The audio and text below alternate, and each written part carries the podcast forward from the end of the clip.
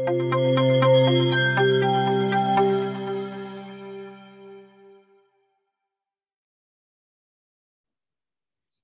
chào cả nhà, rất vui được gặp cả nhà trong video tiếp theo và trong video lần này Thu vẫn tiếp tục hành trình để chia sẻ về quyển sách Storytelling và mục tiêu mà Thu chia sẻ lần này để Thu giúp các bạn không có thời gian đọc sách nhưng các bạn vẫn nắm được những thông điệp chính từ sách và các bạn có thể rút ra những công thức và các bạn có thể áp dụng vào trong chính cuộc sống và công việc của mình nhé.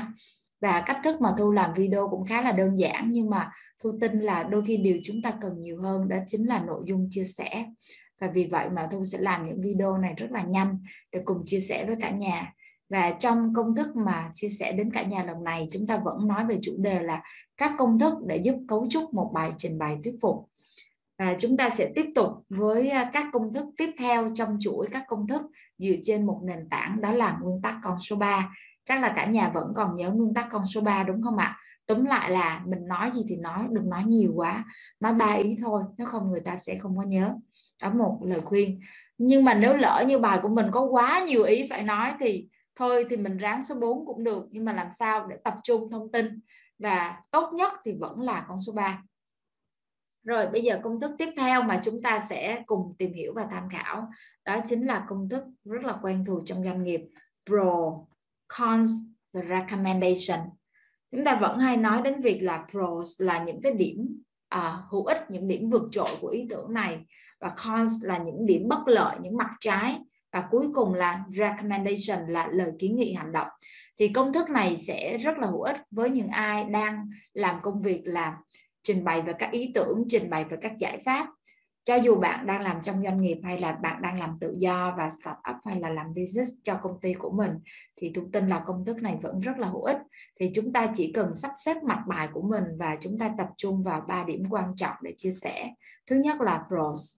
Chúng ta nói cho khán giả biết là lợi ích vượt trội hoặc là những điểm vượt trội trong ý tưởng hoặc là trong giải pháp này là gì và ở cái phần này thu vẫn khuyến khích chúng ta có thể kết hợp với công thức 123 ví dụ như là ba điểm vượt trội ba điểm thuận lợi trong ý tưởng và giải pháp này là thứ nhất thứ hai thứ ba.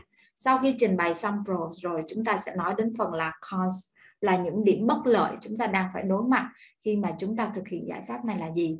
Và chúng ta có thể lồng ghép công thức 1 2 3 trong phần cons. Ví dụ như um, hai cái điểm bất lợi mà chúng ta có thể đối mặt khi mà chúng ta thực hiện giải pháp này đó chính là một, hai, chúng ta liệt kê ra.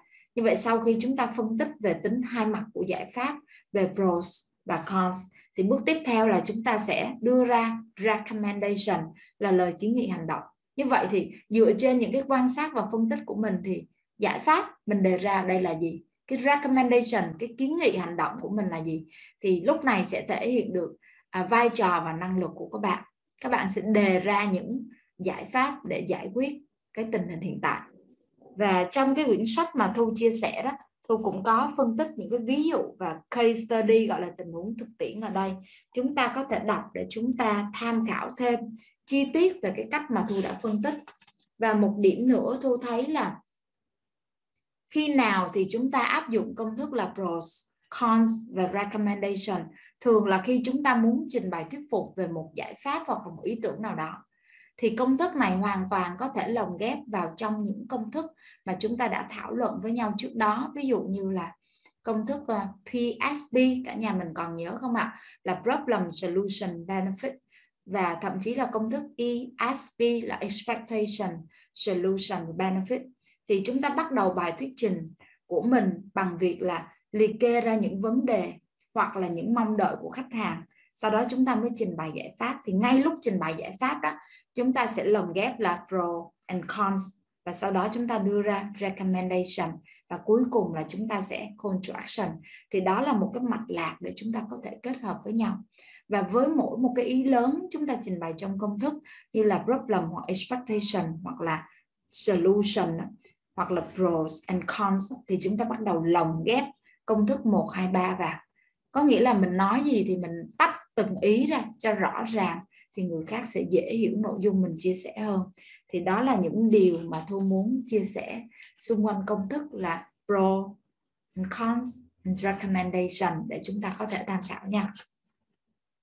Rồi, và bây giờ chúng ta đến với một công thức tiếp theo và tôi tin là khi mình trải qua chính công thức này thì giống như là mình đã có chính cái bảo bối trong tay vậy đó. Mỗi lần có tình huống gì mình chỉ cần ráp công thức vô thôi thì mọi chuyện sẽ rất là nhanh. Công thức tiếp theo của chúng ta có tên là bad worse and worse có nghĩa là tệ tệ hơn và tệ nhất. Thì à, công thức này sẽ rất là hữu ích khi chúng ta đang cho mọi người thấy một cái bức tranh rất là thê thảm mà chúng ta đang phải đối mặt là gì?